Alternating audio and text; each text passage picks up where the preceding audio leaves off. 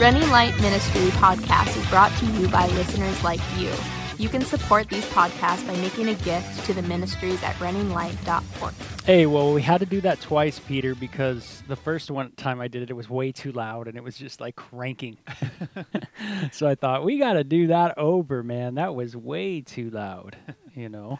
Um, I I always got to give props out to uh, to the band that we play. Um, during these podcasts because they are a fun band indeed. I was just listening to their their new their new stuff. Check this out.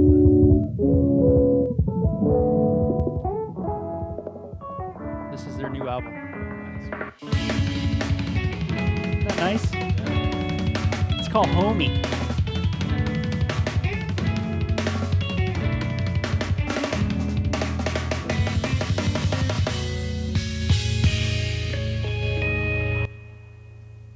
Anyway, that's some of it. Nice, man. Yeah, so we got, got to thank Chon for all their hard work in the studio of Music World. Yeah. You know, it's very cool. Anyway, it's good seeing you, Peter. It's good being with you It's good to be back. on the show. I'm glad we get to chat. We uh, have to actually, on this podcast, kind of review kind of what we did a month ago. but um, uh, it's going to be well worth it. I'm sure we'll touch on other stuff. So this Yeah. this podcast deals with um, uh, sex and the Bible and sexuality and sensuality, and we kind of like to talk about all kinds of topics regarding um, the subject of intimacy and how it relates to us as Christians and those that um, want to follow the Bible, uh, which is quite an interesting book Mm. when it comes to this. I mean, last night we read some passages in the book of Leviticus, chapter 19, that brought up some interesting thoughts in my mind, anyway, Mm. and um, stuff that you always struggle with when you read the Bible. There's always these things that you read and you kind of go, mm, that doesn't sound too cool. Yeah. you know? yeah. and um, and so uh, we try to work through it. That's for sure. Um, so that's a lot what this podcast is about. Um, what's new, Peter, with you? What's how's the group going? It's going great, man. Yep, group. Yeah, Peter heads up a men's group, and it's going pretty good. Yeah, it's going awesome. You're getting your book published. Yeah, getting the book published next month. I think is what Susan said, which is amazing and such a such an incredible answer to prayer. I'm thankful it's happening, man. yeah, it's uh, called Sin, or it's n- that's not the title of the of the book. no, it's, it's going to be called. Uh, that's the topic of the book. that is the topic. Yeah, it's it's Mhm. going to be called "Rooted in Sin and Rescued by Love," right? And it's going to be all about um, our nature as as sinners and how God changes us throughout our lives. So, um, yeah, it's going to be awesome. It will be on our site for free when it's done, and then uh, if you guys want to buy it, I think it's going to be on Amazon or something like that. If you Hmm. want like a cool cover and all that. That's cool. I um, have been reading a couple books. I read um, the first one was by this lady. I'll bring it over here. Um, her name's Peggy Orenstein, and uh, this is kind of more in the sex education realm of life. Um, we have friends here that go into the schools and, and really try to advocate for a Christian kind of worldview of sex education. Um, and uh, Peggy Orenstein uh, is also kind of a sex educator and an author of many books on this topic. Um, I actually read a book not long ago by her, and it was called Girls and Sex. And it's basically this book says um, a generation gap has emerged between parents and their girls. Even in this age of helicopter parenting, the mothers and fathers of tomorrow's women have little idea what their daughters are up to sexually or how to, they feel about it.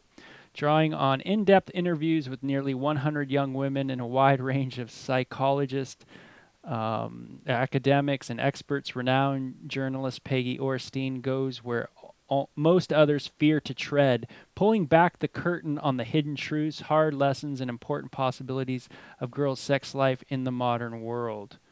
Um, so she talks a little bit about um, kind of the issues with women as opposed to men. She talks a lot about the kind of misogyny c- culture, you know, uh, that affects young girls in school and pressures on them to perform sexually and things like that.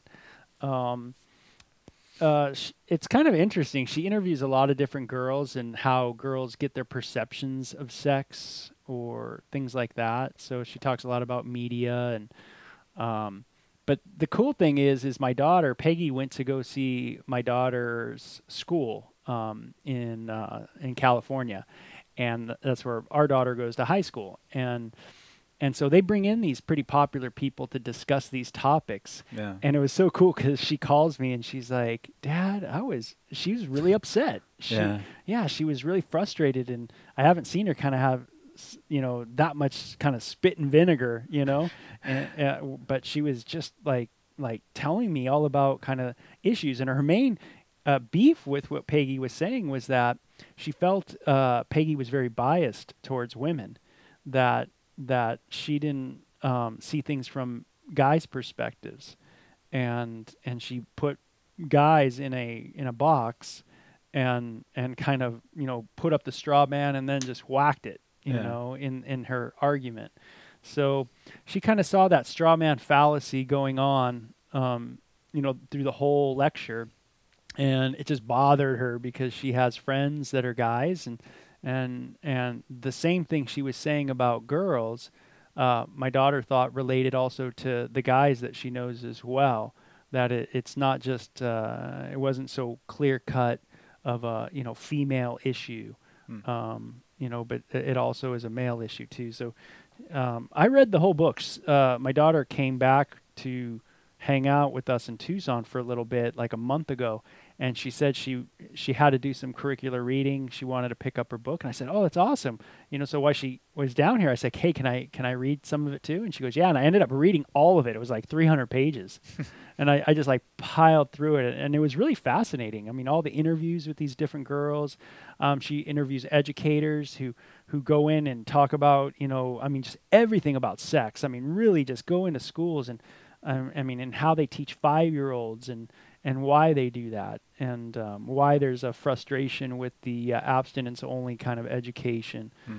um, uh, globally, Hmm. you know, and um, and how she really brought up I thought some cool stats too for for I don't know if you know stats you never know if they're right or wrong or what, but everybody's always bringing up statistics, but it was um it was kind of interesting because she was trying to make a point that abstinence only education doesn't work and so she was bringing up uh, christians and um, growing up and uh, what it uh, how long abstinence only education has delayed sex and i think it came down to like nine months you know It's a big deal, man. or year. so it was like it was it was really funny like you know kind of when you read it you're like you know she's making these points of like hey you know i mean okay you don't want us to teach people how to put condoms on a banana or you know these type of things you don't want us to do these things as christians you don't want us to talk about anal sex or talk about these different things.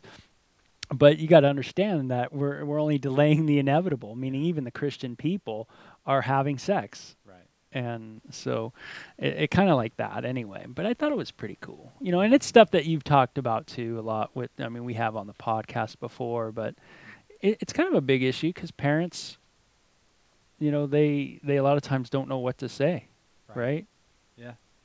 and so they um Is mine on? yeah you're i think your mic's on you're just low say say something though Check. yeah I- okay. I, I think you are but you're just you're just you're just quiet man I mean, I don't, I don't feel like I'm being like more quiet than normal or something. you are something's wrong with you peter I don't know. Let's see. I got you up, man. That's weird. I got you turned up. So. All right. Oh, there it whoa! goes. You are cranking now. So okay, I think I think we had you, we got you going. Okay, cool. Yeah. So anyway, and then the other person I'm reading is this girl named Wednes- Wednesday Martin. That's obviously like a pen name, Yeah. right? Well, it could be a real name. I don't know. Did you put your name? Did you get a pen name? Yeah, I guess I should have. Yeah, um, uh, Wednesday Martin, and it, and she wrote a book called um, Untrue. This book's pretty radical, dude. Now her background is that she is a anthropologist, I think. Oh, cool. Yeah, so she has studied anthropology. Um, let's see. Yeah, she studied anthropology, received a doctorate doctorate in comparative literature and cultural studies from Yale. Um, so she does work in psychoanalysis and anthropology. And she wrote a book called Untrue.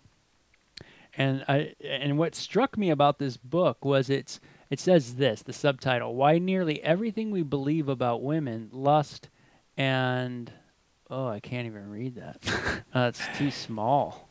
Um, here we go. Women, lust, and adultery is wrong, and how the new science can set us free. I thought, wow, that that sounds so biblical. it does. it's like a biblical proportion statement, man. It's just so cool, huh? Like you'll set set you free. this is gonna work. Um, but it's really an interesting read, man. I mean, it is really interesting. Um, it's obviously from both books that I read are from more Darwinian perspectives. Um, so that is definitely her her background is Darwinian evolution. And so she talks a lot about women's uh, roles and, and, how they've changed over the years in society.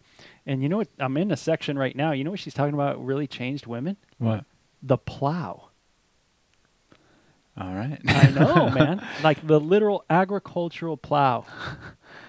And she gets into it, man. She talks about a lot of anthropologists who write on this subject and yeah. um, how women uh, became more domesticated when the plow was invented, and um, and when agriculture started becoming things of to be bought and sold and things of that nature. Um, all this stuff contributed to the domestication of women, huh. and uh, and to monogamy, and to these these uh, things that we think are quote normal. So what she's doing in the book is she's basically um, saying that that really, if we go back to the way things really were, um, you know, uh, basically, uh, you know, monogamy and all these things are just are, are just products of, um, you know, economics and uh, kind of social economics, right, and male domination, right, um, within those things. So that's kind of her main drive through through the book. Yeah. You know, very interesting read though. Um, you know, that's for sure. So she's trying to help people see something that we've tried to say for I know I've tried to say for the last 15 years, uh, but we certainly have knocked it home. And that is we've always said lust knows no gender. Right.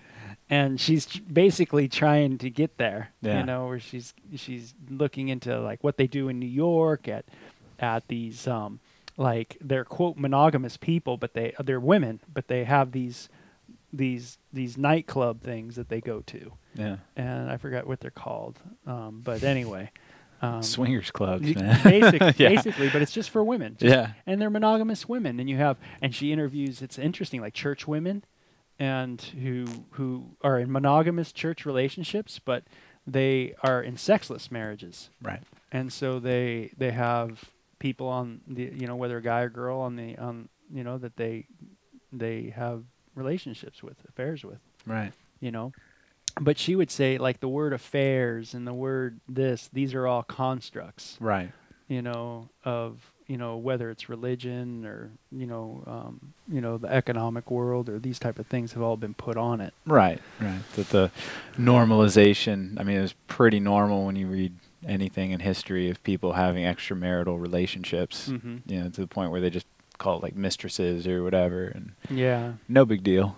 yeah, I think her her her real interesting point is that um, that she's going back to, you know, in in her Darwinian thought, she's going back to apes, of course, and bonobos, and and and she's going back to how uh, tribal people were um, when agriculture wasn't the dominant um, like possessive agriculture right like this is my piece of land kind of thing um, and how women were act, acted sexually and how they acted in the role of the clan that it wasn't so um, it wasn't like a monogamous situation right um, you know um, they could have someone special in their life but they also could have other people, and that was okay because it right. was all part of the clan, the community. Right. You know, um, so a lot of things are predicated on her her um, you know belief in origins and stuff like that. Right. I mean, if you look, it is so interesting. I mean, I, I think I can't remember this the statistic. It's I think it's like three percent of mammals are monogamous, Mhm. something like that. Um, and so you know, obviously, humanity is monogamous. So the argument that um, we ought to be monogamous as humanity is a pretty weak one from the Darwinian perspective. And even like birds, we used to think that birds were so pure and they were monogamous, but now we found out that birds really aren't. they have a mate, they have a spouse, but they have sex with um, different birds. Like it's not a big deal for the bird community. And so, yeah, if I'm just arguing from the perspective that you know we're just descended from animals and all that, then yeah, I mean the the the concept that we ought to be with just one person and not have sexual relationships with others is kind of unnatural from that perspective. Yeah. It really doesn't. And you know what's sense. great about it too? It's like that as, as Christians, I would, you know, and I, I, I, I had to get on Twitter and just and tweet her personally, and I just said, hey, I think I'm, I learned like a lot of what you're talking about in high school just through social interaction in high school.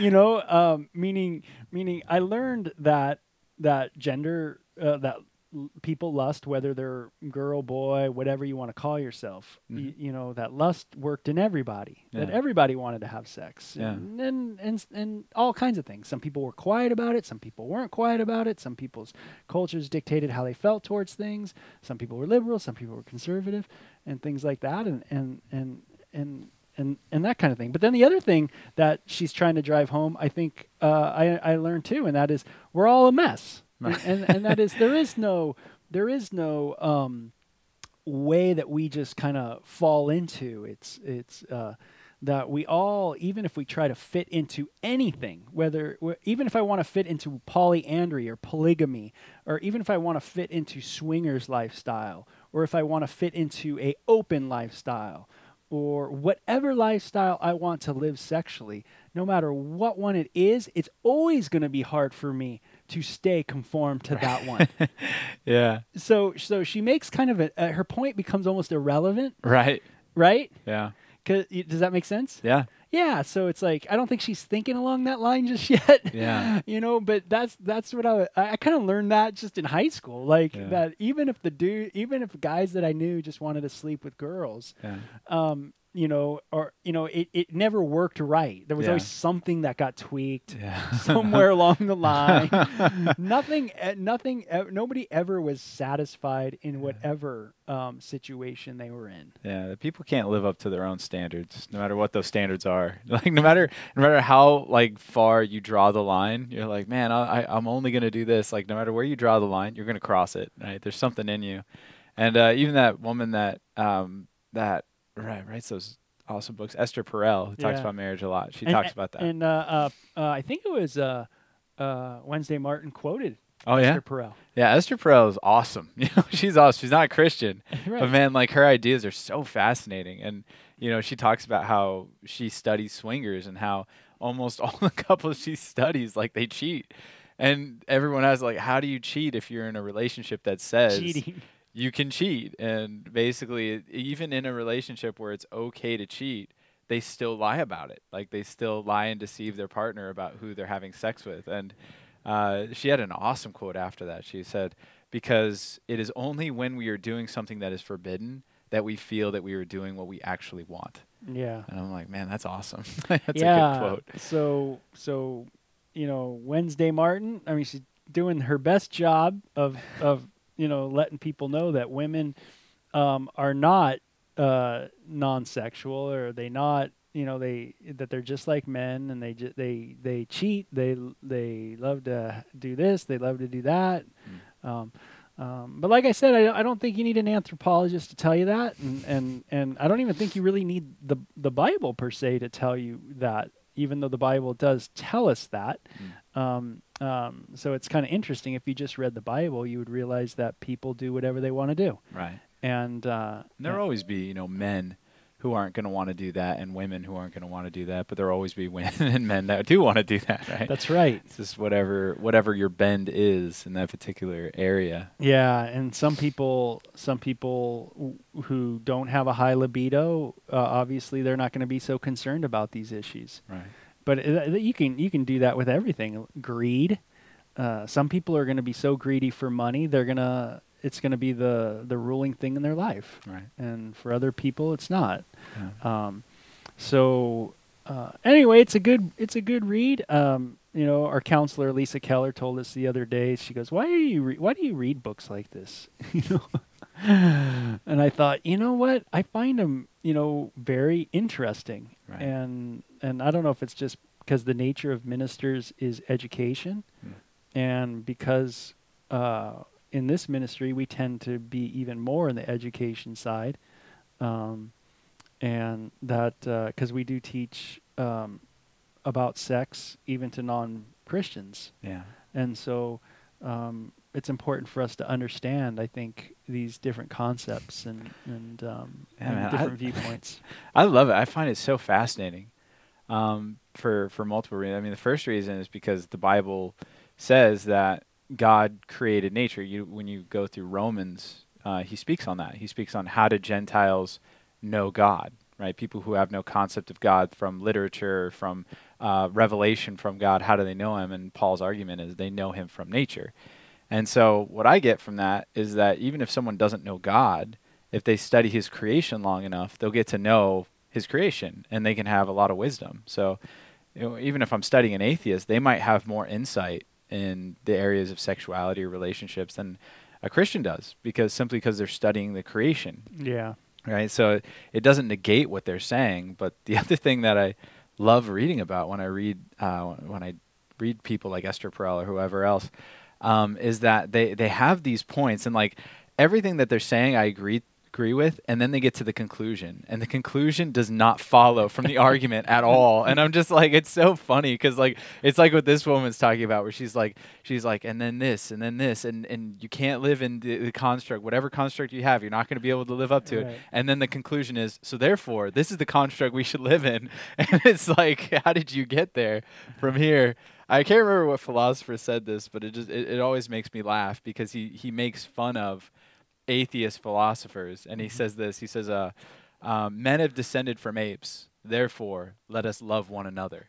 Right? This is so funny because like what he's he's an atheist and he's just like look like let's not kid ourselves man. Like if you have a if you have a philosophy that says we've descended from apes there's no way you can get from that philosophy we ought to love one another. So just admit that you're borrowing from christians. And so it's the same with uh, with people who study in sociology and psychology and relationships and all that stuff is that they they see the state of man but then they want so desperately to draw altruism out of our just clearly corrupted nature. And it's just you can't do it but they they have to because it's like what what's the alternative? Yeah. just look at it and just say hey matt we're all a wreck and your relationships are always going to be messy.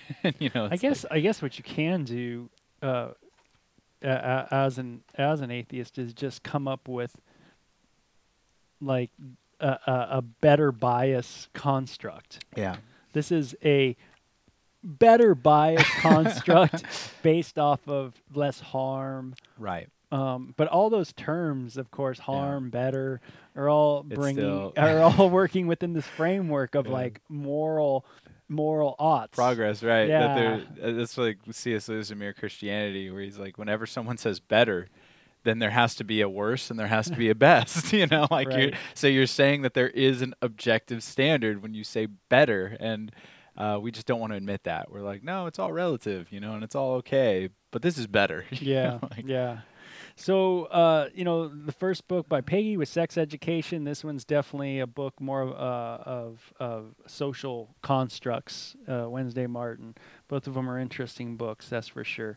I think parents uh, can read Peggy Orenstein's book um, if they have um, a good backbone, you know, and they're not afraid of reading different uh, uh, um, things on sexual behavior and and and uh, and graphic. uh, She's a little more graphic, I think, in there too. She because it's sex education. Some of the things she's talking about are are you know she's talking about porn and she's talking about different things like that, and how it affects culture and what she thinks about it, and Right. you know, so it it can be raw at times anyway. But we're close to the holidays, and uh, we hope families are doing good. But a lot of times families aren't doing too good. Hmm. Uh, families are struggling, and um, you know, people are struggling with their sexual stuff, and and marriages aren't doing good. W- You know, a lot of spouses upset at the men, and um, maybe a lot of men are upset at the spouses. You know, which is unfortunate. Um, you know, have uh, any thoughts on that? Yeah, I mean, I, I don't, I don't know what it is. Maybe you've seen the same thing, but it actually seems to be during the holidays things seem to disintegrate faster. I don't. I thought I always thought you know like before I became a minister it would be like the opposite, where you know the times are like not revolving around um, like family and community, like Thanksgiving and Christmas would be you know the the worst times but no it seems to me that like whenever i come up on the holiday season i'm like Uh-huh. man like i'm gonna have a lot of counselings Yeah. that are going to be on the ropes, you know, and, Yeah. and people. What is it about that? You do it. think? I, I don't know. I personally, when when I talk to people, and I think there's many different reasons, Mhm. but I think probably the primary reason is because at the holiday season, people evaluate what they think their lives ought to be, Mm-hmm. and they when they see the disparity between how they think their life should be and what it is they become very discouraged and kind of hopeless and they start to nitpick at the problems in their life that they've been ignoring all year. So um, you know when you're when you're going through the year and your marriage kind of is not very good your family life is not very good um, you can kind of deal with it as long as it's not really brought to the forefront. But then when you go into a season that is all about family and it Yeah. is all about unity, and you're watching these Hallmark Christmas movies and you're um, looking at Facebook posts and Christmas cards, and I'm not watching just- Hallmark. no, I am. I've, wa- I've, wa- I've already watched 20, nice man, 20 shows now. twenty all my Christmas. It's awesome. One of them's like Christmas gift. Next one, Christmas tree. Next one, put up the Christmas tree. Next one, Christmas snow. Next one, white snow. it's all the same, man. it's just like interchangeable characters, same basic premise and plot. I think Hallmark is the reason why these pe- why people become depressed during Christmas. Is because Yeah. when you watch Hallmark, man, everybody looks amazing. yeah, Everybody like everything's amazing around them. yeah. There's always so much reconciliation towards Yeah. the end of the show.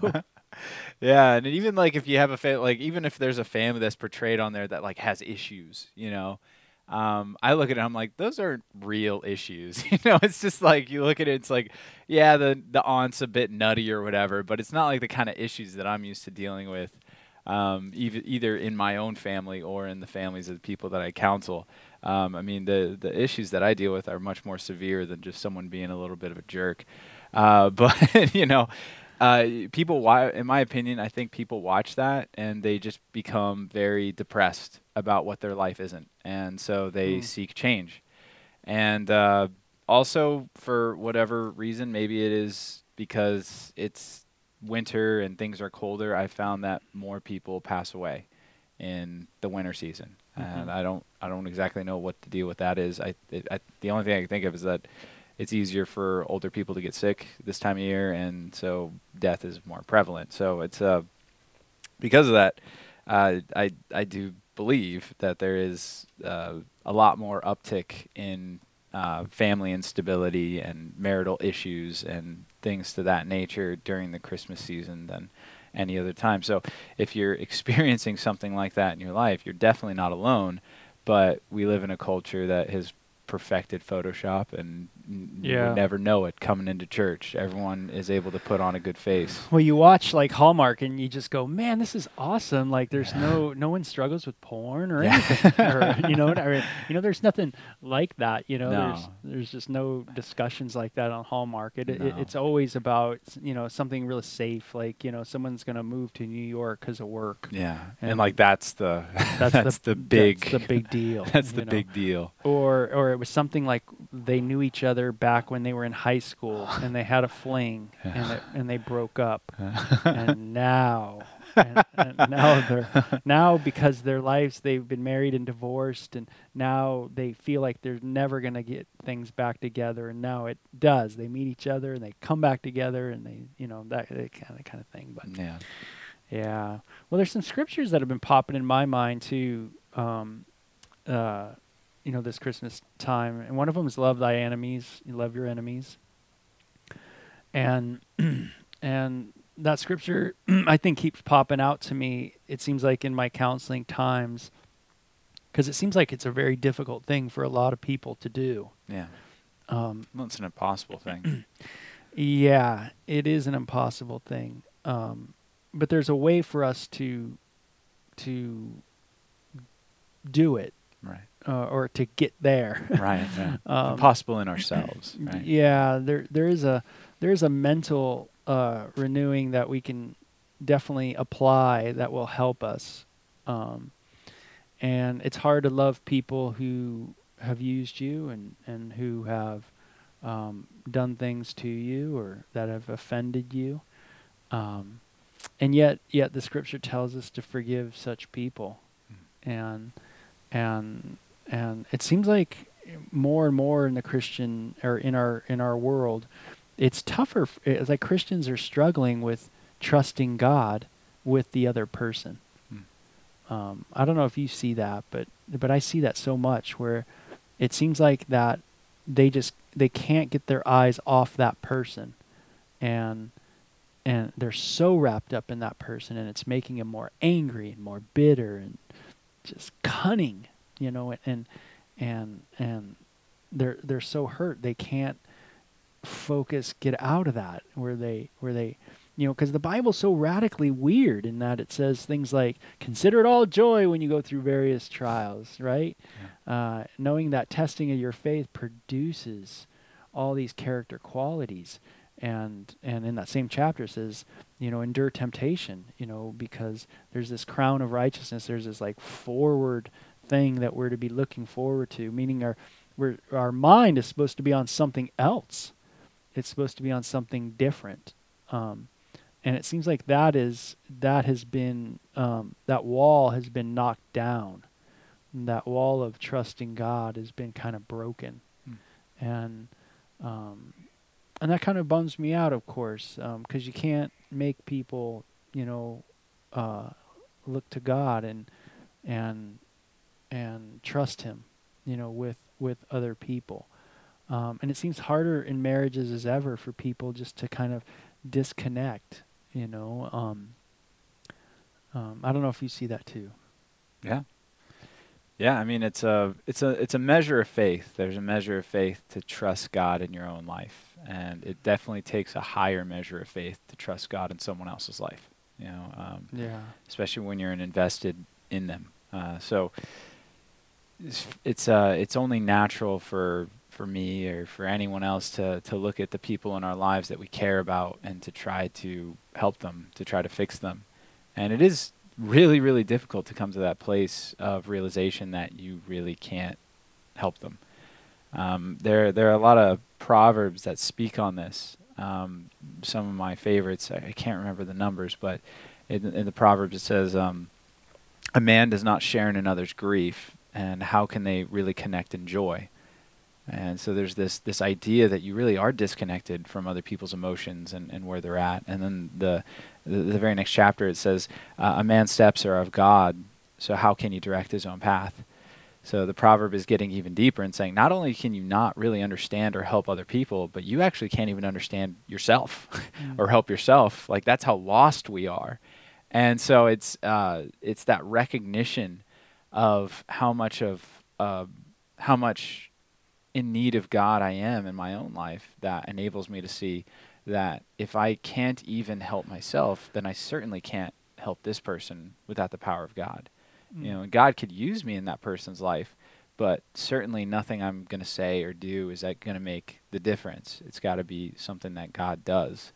And um, that is the source of so much of our frustration with the people around us because we can't understand uh, why they aren't listening and why they aren't changing and, and it does when you when you make yourself the savior of someone else um, of course it's going to make you feel frustrated and bitter because in, in essence you, you do come back to the idea that when you're giving them advice and when you're trying to help them and they don't change that makes you a failure Yeah. and it's it's hard for uh, at that moment to be able to to own that. A lot of people, some people own it, and they're just like, "Gosh, I am a failure. I'm the worst husband. I'm the worst father. I'm you know," and they just beat up on themselves and they slip into depression. Mm. Most people turn that frustration on the person that they're trying to help. So they're trying to help somebody, and when that person isn't changing, then they grow to actually hate that person because they're not changing, because they don't want to consider themselves a failure, or they blame other people in that person's life, and either way, it's not good. Yeah. So Yeah. So much. So many things. So much fear and and control and anger and resentment. You know. Prevent people too from just. You know, like you say, if they're not working on them, if you're not working on you, then all I have is you to work on. you know. yeah, and um, that kind of thing. I think of uh, Romans chapter 12 too. Let love be without hypocrisy. Um, and then it says, Be kindly affectionate to one another with brotherly love and honor, giving preference to one another. Mm. Sometimes I think in marriages, we, we have to get down to a basic level. Um, like, uh, because of the construct of uh, monogamous marriage, anyway, um, which is all I know. Um, it, sometimes we think of our spouse as something different from a friend. right. Uh, where this scripture says, "Be kindly affectionate to one another with brotherly love," Mm. and a lot of times I don't think people in marriage think of one another as like brothers and sisters in Christ. Right. Just simply at that point, Right. like, and and it's funny because when I think of how I would treat someone who's just a brother and sister in in Christ, or just a, a person, you know, down the road, when I think of how they treat what how I would treat them, sometimes I, I, I look at would I treat my wife that way, and then you know, and I, I find there's this little bit of discrepancy, Right. and I have to figure out why there's a discrepancy like that, you know, like why why do I for, forgive my kid, and why would I not forgive my spouse? Right. um, you know so it's amazing it's like it, it, it's weird how we kind of do that is it because of the age differences of our kid and our spouse is it because of the covenant that made with my my uh, our, and we've talked a lot about the covenant in marriage that that's not uh, when you make a covenant it's not that you're saying i'm not going to do these things it's not just you're saying i'm never going to do this what you're saying is that um, i need to make this covenant because i do break these things Yeah. you know yeah. and um, and um, and we hope to not. We hope that everybody at the marriage um, ceremony will help us to to hold fast to these covenant vows. But we know in our nature, Yeah. it, it's impossible. Um, so we need all the help we can get. Um, but yeah, I find that that it is interesting that that couples, spouses, just can't look at each other in that just cool brotherly love, just sisterly love. Right. You know, like Yeah. hey, they they they struggle with something Yeah. or hey, you know, I, I love them. You know, Yeah. how can I help them? Yeah. And it all comes down to expectations. Mm-hmm. right? So I I mean, in, in group, I always ask the men that, and I ask myself this as well: of like, why is it that we're harder on our spouse than anyone else? You know, why is it that I'm more nitpicky about my spouse than anyone else? You know, I could, you know, if you have kids, you, you see far more wicked behavior coming out of them than you're going to see in your spouse, and they're far more of a drain on your life than your spouse, and yet. Um, forgiving them and taking care of them and helping them seems to come more natural than helping your spouse. And uh, really, what it comes down to is expectations. You don't expect your kid to be able to act in this way, and so you don't treat them that way. Um, but you do expect your spouse to act that way, Yeah. and that's that's the danger because when you say expect, when you have an expectation, you've essentially turned your partner into an employee. Right? The only person that has the right to have expectations is a master and a slave, right? A master has expectations of his slave because they work for him. Yeah, and you should read. I just got done reading a little book on Frederick Douglass, Wow. And that will tell you about the role of a slave and a master. Right. And even Jesus makes that point where um, he's making the point of why isn't there joy or rejoicing in people's relationship with God?